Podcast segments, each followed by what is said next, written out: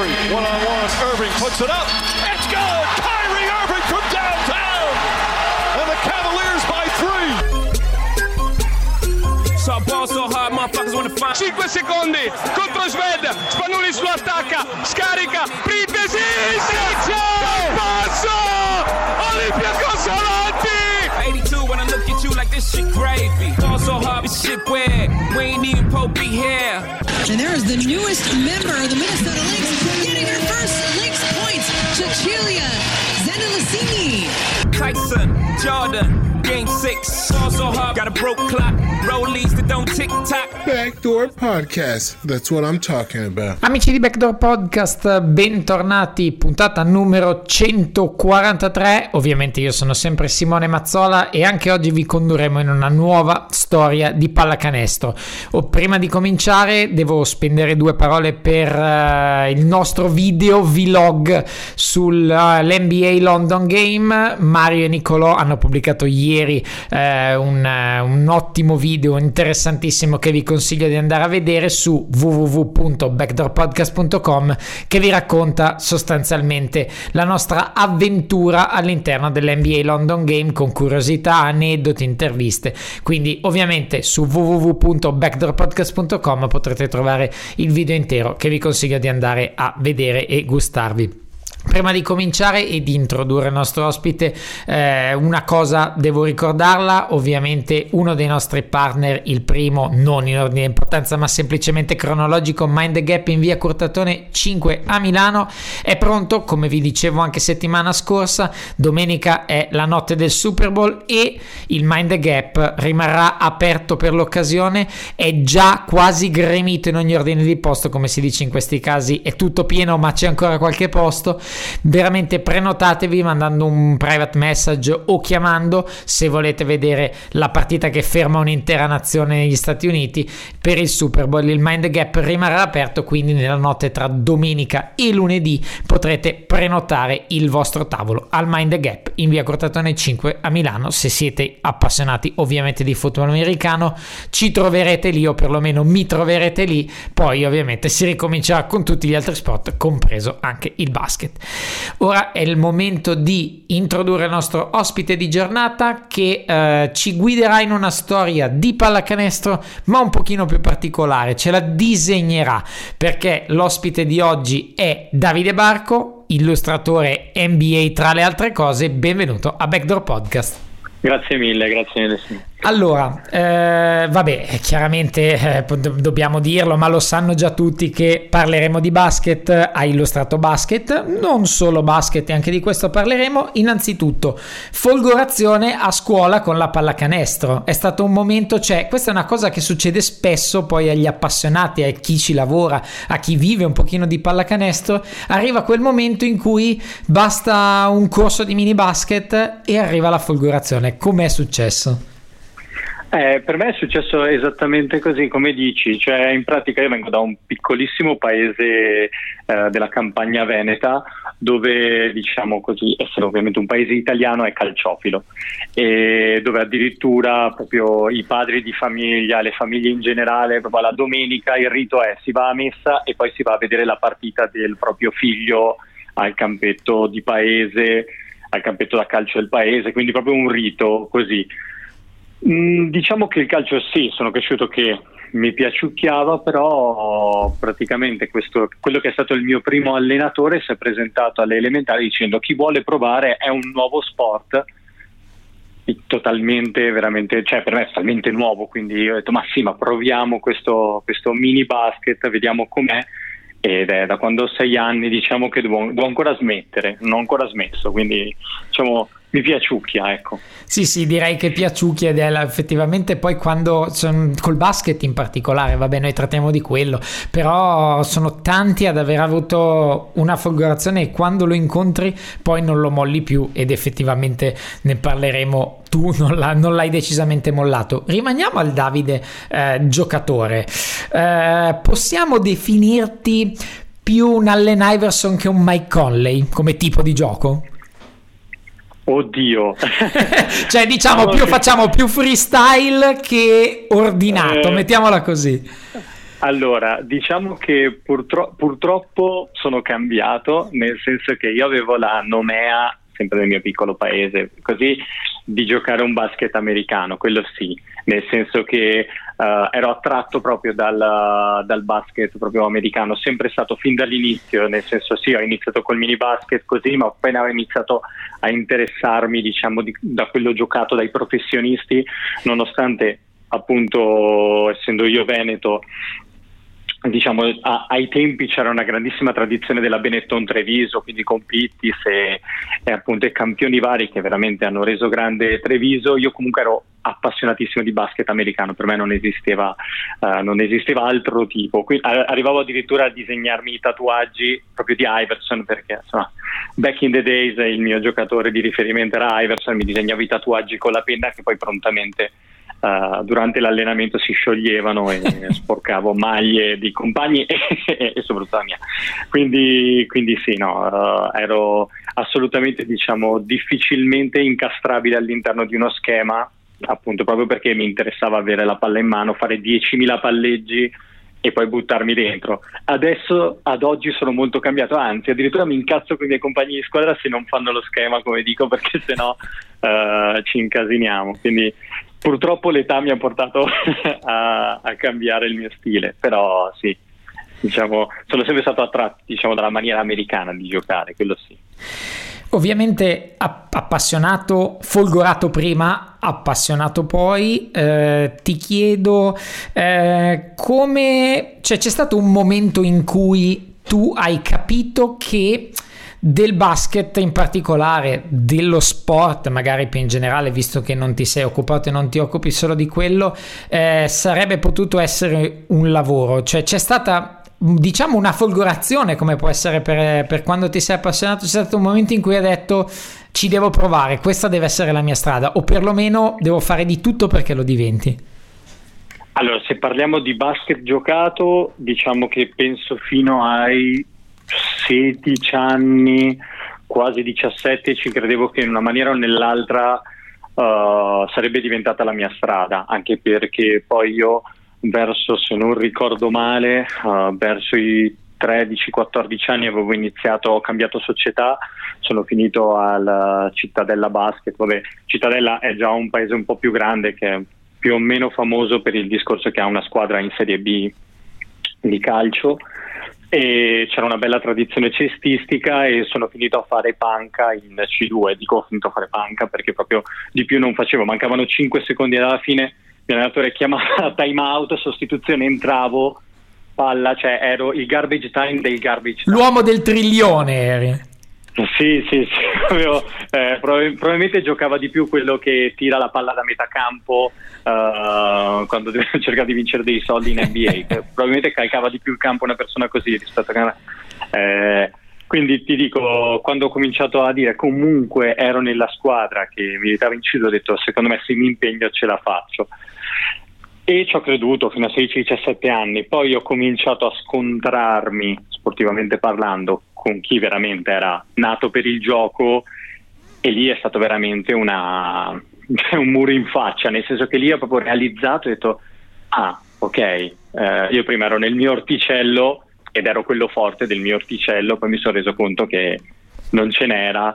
E devo dire che l'ho presa veramente male perché tipo fino appunto fino a 17 anni ero convinto, convinto che in un momento o nell'altro, cioè quando giocavo mi giravo, cioè sicuramente c'è, c'è, qualcuno che sta prendendo appunti, c'è qualcuno che sta capendo che sono fatto per questo sport, ma mi sono reso conto che no, no, io, io no. Beh, però diciamo però... che un'altra strada l'hai trovata, quella del, ovviamente dell'illustratore. E eh, allora partiamo con il racconto della breve storia, perché la tua storia, anzi vi invito se non l'avete fatto a vedere il suo speech su TED che eh, racconta la sua avventura, dove entra ovviamente nei particolari. Se vogliamo dire brevemente anche una frase che tu hai già usato, adesso sei illustratore, lo sei stato e lo sei anche per l'NBA, grazie alle porte in faccia che hai ricevuto, quindi le motivazioni non ti mancavano. No, no, assolutamente, assolutamente. Io poi appunto eh, la passione per il basket ho cercato di portarla nei lavori, diciamo così, che ho, che ho, fatto poi, nel senso che io ho iniziato come grafico, poi mi sono diciamo così evoluto uh, studiando, facendo dei corsi come art director in pubblicità e per esempio il mio sogno era di lavorare come art director a una campagna Nike o una campagna Adidas per il basket, cioè sarebbe stato il mio sogno, quindi io comunque cercavo in qualche maniera di legarmi al mondo del basket anche lavorativamente parlando. Poi appunto come senza star qui a ripetere mi viene da dire sempre la stessa storia, nel senso che sì, ho ricevuto parecchie porte in faccia, certe sono proprio andate di sfortuna, certe me le sono diciamo così ritrovate e diciamo che non ho mollato, non ho mollato, mi sono ritrovato a fare l'illustratore e per assurdo ho raggiunto dei traguardi che mai mi sarei immaginato come giocatore e li ho raggiunti come illustratore. Eh, dico sempre che sono uno dei pochi perché non credo ce ne siano altri uh, giocatori di, um, di promozione che ha un contratto con l'NBA. certo, ce, ce, ce, l'ho, ce, l'ho come, ce l'ho come illustratore, non come giocatore, però mi sa che non ce ne sono tanti. Direi proprio di no. Direi proprio di no. Ecco. E uh, attenendoci ovviamente alla tua esperienza con NBA e uh, a quello che è il, uh, il lavoro dell'illustratore, che penso sia ancora un pochino sconosciuto, nel senso, come funziona? Eh, poniamo caso, io di Backdoor Podcast, poniamo caso che sono l'NBA, ti chiedo di farmi una grafica su, per dire, Kevin Durant che lascia gli Oklahoma City Thunder e i Golden State Warriors quando ti arriva un input di questo tipo, o come possono esserne tanti altri, qual è il ragionamento sì. che un illustratore fa per creare appunto un'immagine che sia bella ovviamente esteticamente, ma anche di impatto che evochi qualcosa che penso sia la cosa più importante? Guarda, uh, dipende molto dal cliente, nel senso che Uh, se parliamo di clienti come per esempio, un esempio Bleacher Report o altri Slam Magazine o ESPN, clienti con i quali magari mi è capitato di lavorare, in questo caso uh, diciamo che ci può essere una versione raccontata.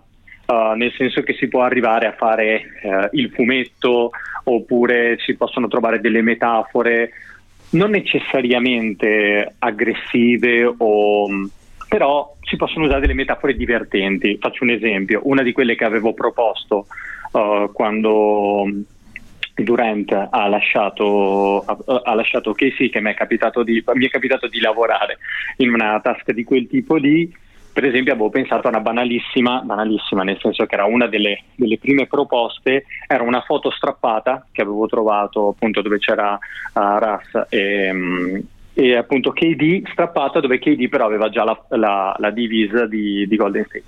In quel caso lì, per esempio, NBA non mi avrebbe mai permesso di pubblicare una cosa di questo tipo, nel senso uh, nel loro profilo social, per il fatto che loro sono comunque un'istituzione. Quindi in quel caso là ci sarebbe stata una chiara e celebrazione diretta, celebrazione di KD a Golden State, punto. Mentre tutta quella parte che può essere raccontata, divertente così, uh, può essere utilizzata da canali meno ufficiali. Ecco. Quindi uh, sicuramente la prima cosa che farei sarebbe innanzitutto analizzare la notizia e cercare di estremizzare quello che è il concetto principale. In questo caso è la classica coppia che scoppia e quindi tutte magari quelle metafore da fin d'amore di due che si lasciano. Uh, e quindi proverei a percorrere una strada di questo tipo. Da lì parte un discorso diciamo di sketch, di schizzi, uh, di idee, uh, punti di vista, nel senso punti di vista parlo proprio registicamente parlando, cioè se è una foto strappata, se invece è KD che sbatte la porta e se ne va di casa, eh, lasciando Russell Westbrook a casa, non so, adesso sto buttando lì delle certo. cose così al volo che una volta deciso quello che è il punto di vista si parte con la realizzazione vera e propria dell'illustrazione. E eh, a me ha colpito molto eh, guardando le, le, tue illustrazioni, soprattutto in tema NBA, eh, una in cui ci sono LeBron James con la maglia dei Cavs, eh, Anthony Davis eh, molto d'attualità con la maglia dei Pelicans, Kevin Durant eh, ancora all'epoca di OKC, Steph Curry, James Harden con delle braccione incredibili lunghissime con la palla in mano che sono anche esasperate, cioè però rendono la, la foto particolarmente evocativa, bella, quella classica cosa in cui magari anche in una mostra fotografica tu vai, stai camminando noiosamente, poi ti fermi perché ti colpisce.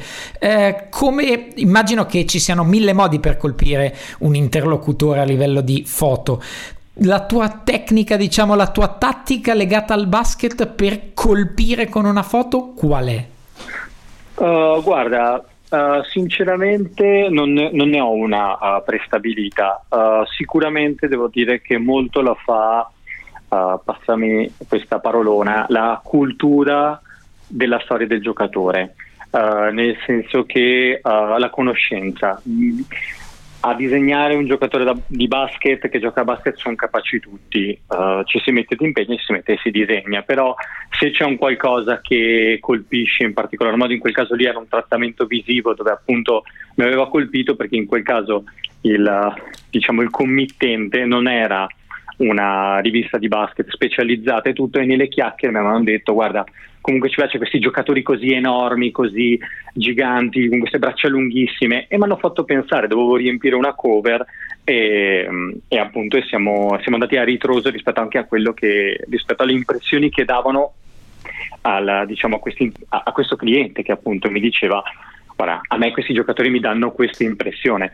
Nel mio caso io cerco veramente ogni volta di andarmi a cercare la storia piuttosto che il soprannome del giocatore. O, um, infatti io mi diverto molto a disegnare oltre per um, appunto per NBA così mi diverto a disegnare più che altro i racconti o le storie che ci sono dietro certi giocatori, se per certi articoli c'è un articolo che ne so che parla di un dato giocatore, che ne so, LeBron, dei soldi che muove LeBron nell'NBA, preferisco perché almeno c'è più ciccia di cui parlare e quindi a quel punto lì posso aggrapparmi a più cose rispetto alla storia di LeBron. Ed è proprio, infatti era, mi incuriosiva molto il fatto che eh, uno pensi che per disegnare, come dicevi tu, un giocatore di basket ci vuole niente, nel senso per me ci vuole un casino di tempo e verrebbe una schifezza, però comunque ci vuole, se uno è bravo lo fa. La cosa che mi incuriosisce molto è il fatto di avere la, la per fare una foto di andare a sapere quello che c'è dietro il giocatore, qualche storia, qualche aneddoto che ti possa aiutare e immagino ti, magari ti può aiutare per dei particolari che poi magari fanno la differenza all'occhio dell'interlocutore perché magari conosce il giocatore, vede che ne so, vabbè, questo è semplice, Only the Strong Survive sul braccio di Iverson e lo ripercorre, certo. cioè magari vede solo quel pezzo, vede una sagoma e Only the Strong Survive e sa che quello è Allen Iverson. Quindi i, i dettagli anche in una questione di fotografia però servono tantissimo, immagino. Sì, sì, per, cioè per me sono fondamentali. Uh, la mia fortuna è che faccio un lavoro Uh, lavoro in un campo che è la mia passione e di conseguenza uh, devo dire che sono anche molto critico nei miei confronti. Infatti, uh, quando faccio un'illustrazione, devo essere il primo io a essere gasato a dire mm, di questa vorrei il poster, di questa se la vedessi in giro. Cioè, io cerco di fare il meglio rispetto al fatto che quando uno vede una mia illustrazione deve in qualche maniera, diciamo così, restarne catturato non quanto lo stile visivo, perché Uh, purtroppo diciamo, i tempi corrono e una cosa che stilisticamente oggi viene considerata bellissima un domani viene definita vecchia, datata e quindi noi, noi illustratori stessi continuiamo a evolverci, a cambiare il nostro stile, a, a, mutarlo per anche stare al passo con i tempi, se non addirittura per precederli. Quindi l'importante per me è trovare un'idea, un'idea di fondo che quindi rimanga che quindi se uno dovesse vedere un poster mio potrebbe dire sì, come stile un po' datato, è una cosa che andava qualche anno fa, però che bella quell'idea, che bella quella rappresentazione. Giusto per farti una citazione, diciamo così, a un mio lavoro, per esempio ho combattuto un sacco per far passare un conc- un'illustrazione fatta per uh, Mercury News, che è uno dei giornali della Baia, quando Golden State diciamo, superò il, il, um, il record di, di, Chicago delle 72 vittorie in stagione, ne fecero 73 e mi chiesero un'illustrazione e pensando a questa idea di Teseo che domava il Minotauro, quindi mettendo diciamo, al posto del Minotauro il toro dei Chicago Bulls, al posto di Teseo uh, Steph Curry, e questi americani non capivano, dicevano non, non, capisco, cioè nel senso qual è l'idea? Dico, ma cavolo, eh, eh, eh, insomma, i greci, c'è la storia greca antica, le, voi non proprio zero, i miti greci, e quindi ho cercato di spiegargli, dice, ah sì, ok, il Minotauro, ok, adesso l'ho capita, però è stata una battaglia interna dove mi sono battuto per, perché fosse stato per loro probabilmente avrebbero approvato uno Steph Curry che teneva su in mano un, un numero 73 e finiva lì. Quindi effettivamente ogni tanto ti capita di dover spiegare, diciamo, le visioni, cioè si diceva che Jason Williams ad esempio avesse delle visioni di pallacanestro non necessariamente condivise da tutto il mondo, giusto per fare un esempio, ogni tanto sì, capita anche a te di avere una visione non condivisa, poi però immagino che sì. quando la spieghi poi magari piace. Sì, sì, sì, quello sì. Poi in questo caso diciamo che è stata un'idea più difficile da far passare, in altri casi non sempre diciamo me la danno vinta, in altri, in altri magari sono gli stessi art director con i, quali mi, con i quali collaboro che mi aiutano magari a tirare fuori il meglio rispetto a una storia. Quindi diciamo che è un rapporto uh, di collaborazione, è un, è un, gioco di squadra alla fine. E, e quando... quindi... Eh, sì. sì, sì, dimmi scusa. Vai, vai. No, vai pure, vai pure, tranquillo. Eh no, no, ho finito, nel senso è un gioco di squadra dove quindi diciamo assieme cerchiamo di tirare fuori il meglio. E quando ti hanno chiesto di fare un'illustrazione di Kristaps Porzingis, che possiamo dire sei un simpatizzante Knicks, mettiamola così, stiamo esatto, sul, sì, sul sì. tranquillo, eh, a quel punto, sì. avendo comunque una mettiamola fede, simpatia, inclinazione, chiamiamola come vogliamo, eh, quanto è difficile rimanere un pochino più oggettivo, quindi prepararsi e fare una cosa bella, adatta al contesto come ci spiegavi all'inizio, rispetto a magari farsi un po' prendere dalla mano e dall'inclinazione personale che sarebbe anche necessariamente umano volendo. Sì, no, ma guarda che su quello la vivo abbastanza tranquilla, nel senso che io sono simpatizzante, pseudo tifoso, nel senso che sì, mi definisco tifoso, ma non è che sono a urlare uh, addosso agli avversari. Sicuramente voglio rivedere New York vincente. Uh, nel caso di Provinci's ti dico non ho grossi, chiamiamole paranoie. La mia paura più grande, diciamo paura, se può essere definita paura, è il fatto che mi venga commissionato un grosso progetto che riguardi uh, Michael Jordan e magari il brand Jordan. In quel caso lì andrei in una crisi proprio uh, per, perché per me è irrappresentabile, nel senso che eh, io voglio fare una cosa uh, su Michael Jordan, che per me rimane il miglior giocatore della storia, e, e voglio che sia la cosa più bella che abbia mai fatto, ma siccome considero ogni mia nuova illustrazione la più bella rispetto alla precedente, ho il terrore di fare un qualcosa e poi trovarmi tra un anno e dire cavolo, adesso sono molto più bravo, avrei potuto farla meglio. E quindi il mio vero problema è Jordan, la mia vera paura, diciamo.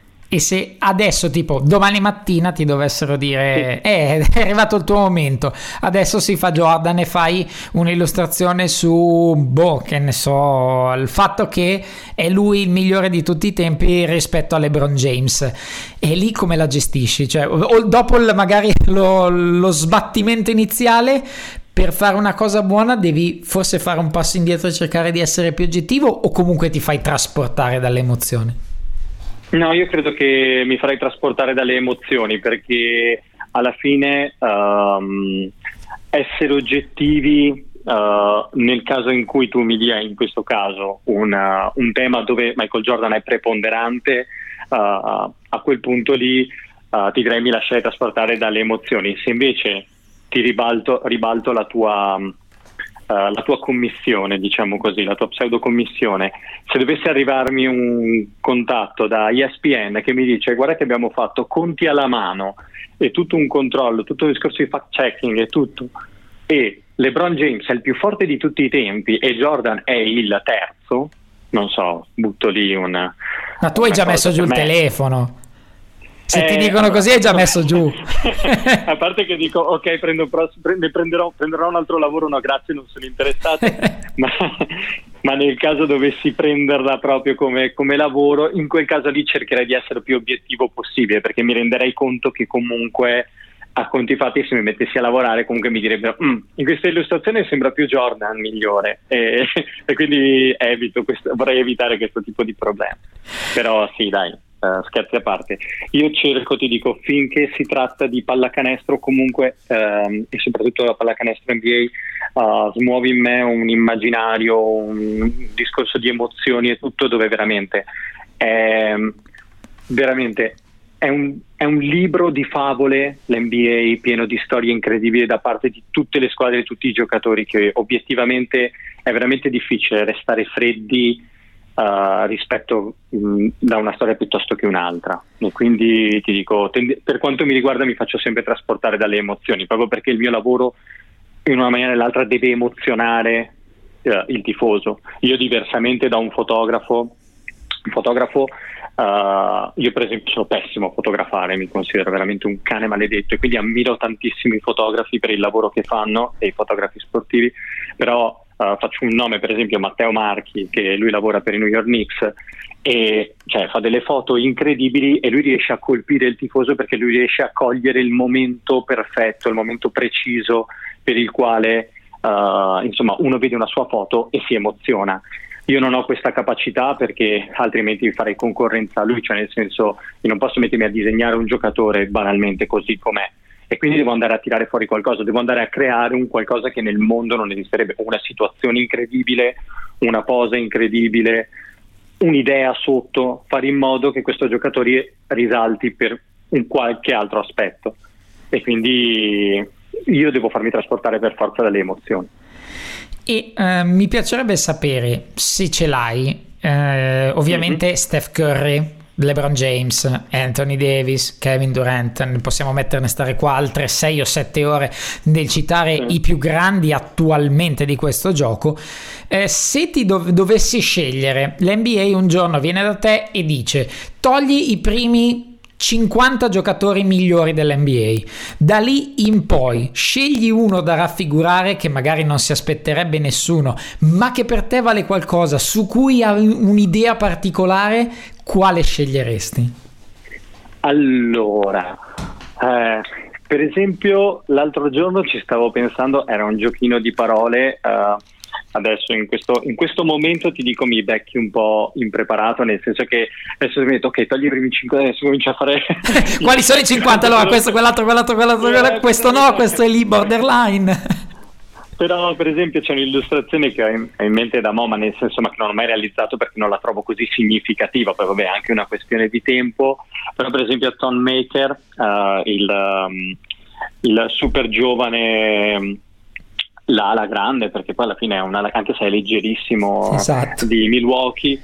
E tipo per esempio uh, stavo pensando a fare un giochino di parole Brothers in Arms, dove ci sono lui e Antetokounmpo che tengono una palla in mano assieme, però incrociando tra di loro, intrecciando tra di loro le braccia e facendo questo giochino Brothers in Arms, ma è un giochino di parole boh, così che mi era venuto e ho detto eh allora ci sta perché alla fine hanno queste braccia giganti e e vabbè, questa era una, una, cosa che per esempio avevo così in saccoccia. Eh no, infatti perché eh, effettivamente sarei stato curioso innanzitutto di, di capire o di sapere quale fosse il giocatore, che è la prima cosa che comunque è un pochino sì. indicativa perché sai, i campioni ne, dei campioni ne parlano tutti ed è molto semplice. Poi uno ha anche, diciamo, quell'amore sbagliato, quello che ti, ti piace tanto, ma sai che è un cranio leso per x mila motivi. Ah, sì, sì, sì. Quindi effettivamente... Beh, Len Stevenson... Esatto, Len sai che io ci stavo pensando, ho detto, penso a fare Len una... Stevenson no, no, non, puoi, non puoi non fare qualcosa su di lui, in effetti, però sì, sì, sì certo. È, no, è ma troppo caratterizzante. Volevo... Sì, però adesso perché volevo fare il figo e avevo l'idea pronta, nel senso pronta, è una cosa che ho segnato così in un angolino, ma eh, se no, come ti ho detto, eh, fare un discorso di illustrazione per fare un qualcosa che veramente smuova, eh, diciamo così, un qualcosa a un, a un, tifoso, devo andarmi a prendere qualcosa di particolare e quindi, e quindi sicuramente diciamo, dovrei perderci un po' più di tempo, però diciamo che sì, la gente tipo Lane Stevenson, Beasley, che comunque è passato per New York, eh, certo. ha detto che lui, no, lui, non ha niente da invidiare a KD e gli altri, dove KD ha pure risposto, è vero, Walking Bucket. certo, certo. Eh, quindi, eh, però si è visto poco, però diciamo che s- sì, sono loro quelli che attraggono un po' di più il mio immaginario, quello sicuramente sì. E eh, ovviamente di illustrazione per l'NBA ne hai fatte, ne hai fatte diverse, eh, quindi immagino che eh, ti ci sia un pochino abituato. Ti chiedo, eh, l'emozione che hai avuto la prima volta che l'NBA ha pubblicato una tua immagine e se adesso, domani, dopodomani, quando andranno ancora online le tue, le tue, le tue illustrazioni, difficile tu possa provare la stessa emozione, però hai ancora quella specie di farfalla nello stomaco nel dire è eh, porca miseria, mi hanno sbattuto mille porte in faccia, mi è andata di sfiga con i Washington Capitals eccetera eccetera, me le hanno, mi era successo veramente di tutto, però ogni volta che vedo un'immagine NBA, cacchio, da un certo punto di vista ce l'ho fatta ed è stata merito mio. Guarda, allora, uh, beh, sicuramente quando è arrivata per esempio la prima mail dell'NBA dove mi chiedevano di lavorare per loro, uh, a un certo punto la, la, prima cosa che ho fatto è stata andare a controllare tipo su tutti i siti e facendo un check della mail, perché poi la mail che mi hanno mandato quella volta lì la, il primo tentativo di contatto era senza footer istituzionale, senza niente, sembrava la classica mail che può mandarti tuo zio, semplicemente scritta in inglese dove ti dice ciao, sei interessato a lavorare per, le, per l'NBA.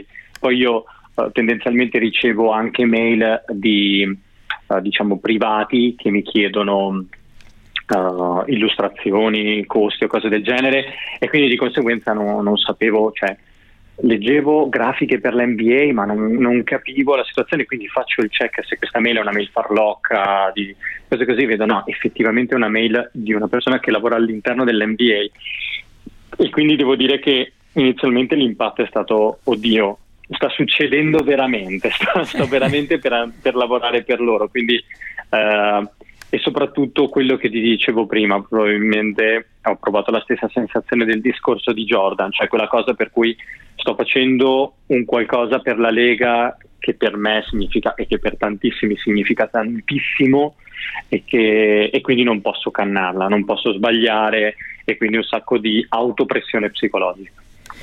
E, ehm, quindi diciamo che da quel lato lì uh, ho, L'emozione non la scordo, sicuramente, che ho provato le primissime, poi è appena pubblicato, poi è stato assurdo.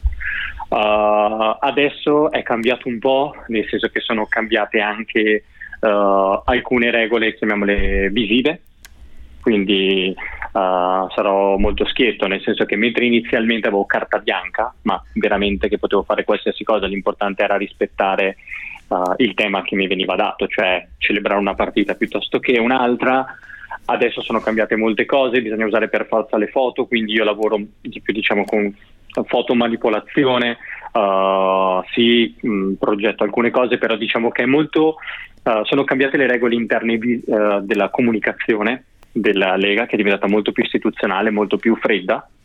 Uh, e quindi di conseguenza diciamo che ad oggi sono sicuro che proverai meno emozione, sono sicuro di questo. Uh, detto ciò, lavorare per l'NBA è sempre, cioè, stai comunque lavorando per l'NBA, quindi non è che, non è che stai dicendo mm, sto andando a lavorare in miniera, sai che c'è, non c'ho voglia. No, yeah. però diciamo che per, però è cambiato molto, è cambiato molto, cioè nel, nel 2016 veramente io ho proposto anche alcune scelte visive non discutibili, però veramente diverse rispetto alle loro, loro, guidelines e loro le hanno accettate proprio a pieno. Ad oggi non è più possibile, cioè ad oggi anche solo fare un logo, mettere il logo in trasparenza di Golden State, ti faccio l'esempio, non si può più fare. Il logo deve essere al 100% della sua nitidezza su fondo bianco. Mm. Quindi già questo è limitante per, per, per darti un esempio. E come ultima cosa, magari ti coglierò ancora impreparato, ma abbi pazienza. Eh, se dovessi vai, vai. invece scegliere un giocatore del passato, eh, mandando dietro Jordan, mettiamo che dopo, prima di Cristo, dopo di Cristo, prima di Jordan, dopo di Jordan, prima di Jordan, okay. che ti piacerebbe rappresentare perché è particolarmente istrionico, particolarmente evocativo per te o anche semplicemente perché, come dicevamo prima, hai un'idea su di lui, quale sceglieresti? Allora, prima di Jordan andrei, allora l'ho già disegnato, ma è un giocatore che veramente smuove a livello proprio visivo un mondo, è Dr. J.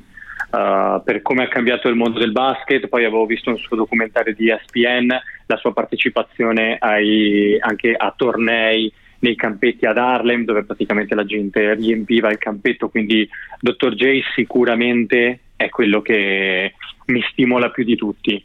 Uh, più di Magic che purtroppo l'ho visto più quasi come un rivale per certi versi di Jordan anche se era un rivale nella sua parte diciamo scend- uh, discendente della sua carriera quindi mh, sono, più, sono più per Dr. J se devo andare a prendere poi dopo MJ in realtà sono molto indeciso tra Iverson che comunque sia ha catalizzato gran parte del mio immaginario e, e Jason Williams che comunque era Giasone è Giasone, quindi.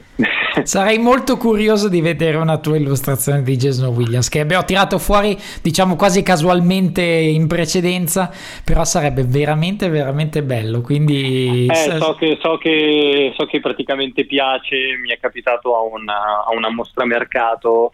Uh, di incontrare ragazzi con uh, appunto, addirittura il tatuaggio di, uh, di White Chocolate, cioè eh, ha veramente, ha veramente cambiato anche lui, nel senso della visione che avevamo tutti sul basket. Un pazzo, veramente. E per chiudere, eh, visto che abbiamo parlato quasi esclusivamente di NBA, di protagonisti, di campioni che hai disegnato, potresti disegnare, eccetera, eh, se trasponiamo il tutto all'interno del nostro basket italiano barra europeo, c'è quella voglia, necessità e anche magari richiesta lavorativa per te di produrre illustrazioni relative al basket o siamo ancora un po' freddini, dobbiamo ancora rompere il muro? Allora, uh, diciamo, dipende, nel senso che io per esempio lavoro per la federazione mh, mm, e proprio per la, proprio per la, collaborazione che ho con NBA, dopo uh, sono arrivato a collaborare anche con la federazione italiana più in ottica nazionale, con ottica nazionali dove ho lavorato appunto per loro, ho prodotto alcuni, alcuni contenuti illustrati e devo dire che da parte loro c'è stata la voglia di, diciamo così, mettersi in gioco, proprio perché non, non c'è ancora quel tipo di richiesta. Uh, diciamo che i motivi sono vari, uh, dal punto di vista, passami il termine, culturale, nel senso che noi andiamo ancora a vedere una partita di pallacanestro, che non necessariamente è un male, però come sai benissimo, una partita NBA, il basket è quasi, non dico marginale, però è un diciamo, una produzione di spettacolo da tutti i punti di vista uh, e a livello comunicativo c'è la necessità di produrre un sacco di materiale. In Italia no, ancora no, e dal punto di vista europeo FIBA, Eurolega, qualcosa si sta muovendo, qualcosa si fa, ma non con la quantità con la quale si fa oltreoceano. Secondo me anche per una questione di budget, cioè le, la possibilità che hanno alcune squadre di spendere, uh, nel mio caso oltre a lavorare solo per NBA, per esempio, ho lavorato direttamente con i New York Knicks che mi hanno contattato per fare un progetto solo per loro in ottica draft, nel draft dell'anno mm-hmm. scorso. Vedo difficile, faccio un'ipotesi, che Milano mi contatti per fare un progetto di quella portata e con quel budget.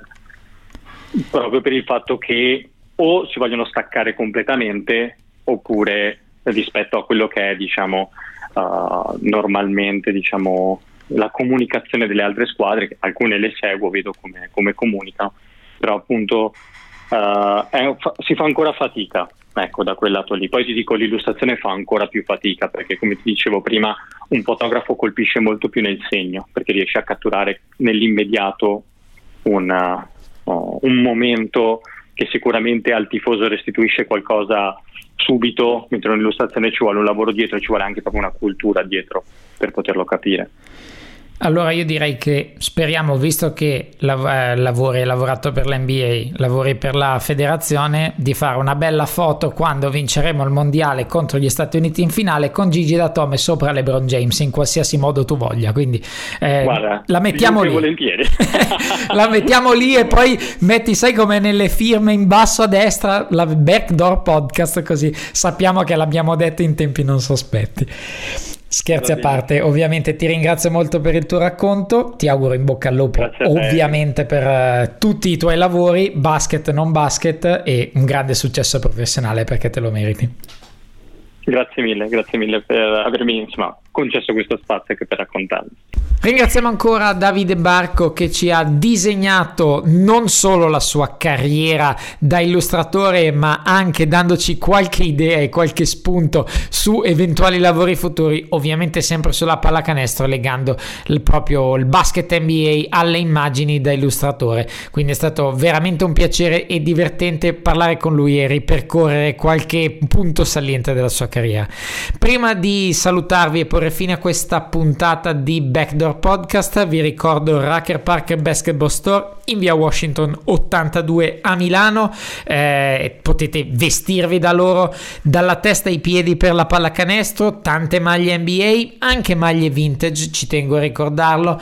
Eh, un pochino di combattimento all'NBA Store eh, per Racker Park Basketball Store c'è, tante maglie NBA, tante eh, cose particolari, anche tra cui delle magliette eh, evocative del passato con foto ad esempio dei Chicago Bulls di Michael Jordan o degli Utah Jazz di Stockton e Malone giusto per fare qualche esempio. Racker Park Basketball Store via Washington 82 a Milano è il negozio del basket e se volete essere sempre preparati per scendere in campo lì dovete andare e dovete farvi consigliare da Guido e Davide. Ora è davvero tutto per questa 143esima puntata di Backdoor Podcast io vi ringrazio ovviamente per l'ascolto e vi do appuntamento a settimana prossima. Irving and Curry, one on one. Irving puts it up. It's good. Kyrie Irving from downtown. And the Cavaliers by three.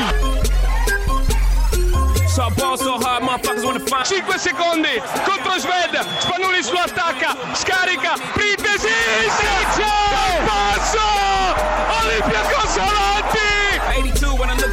this shit gravy. Ball so hard, this shit weird. We ain't even Pope be here. And there is the newest member of the Minnesota Lynx getting her first Lynx points, Cecilia Zendelicini. Tyson, Jordan, game six. Ball so hard, got a broke clock. Rollies that don't tick tock. Backdoor Podcast. That's what I'm talking about.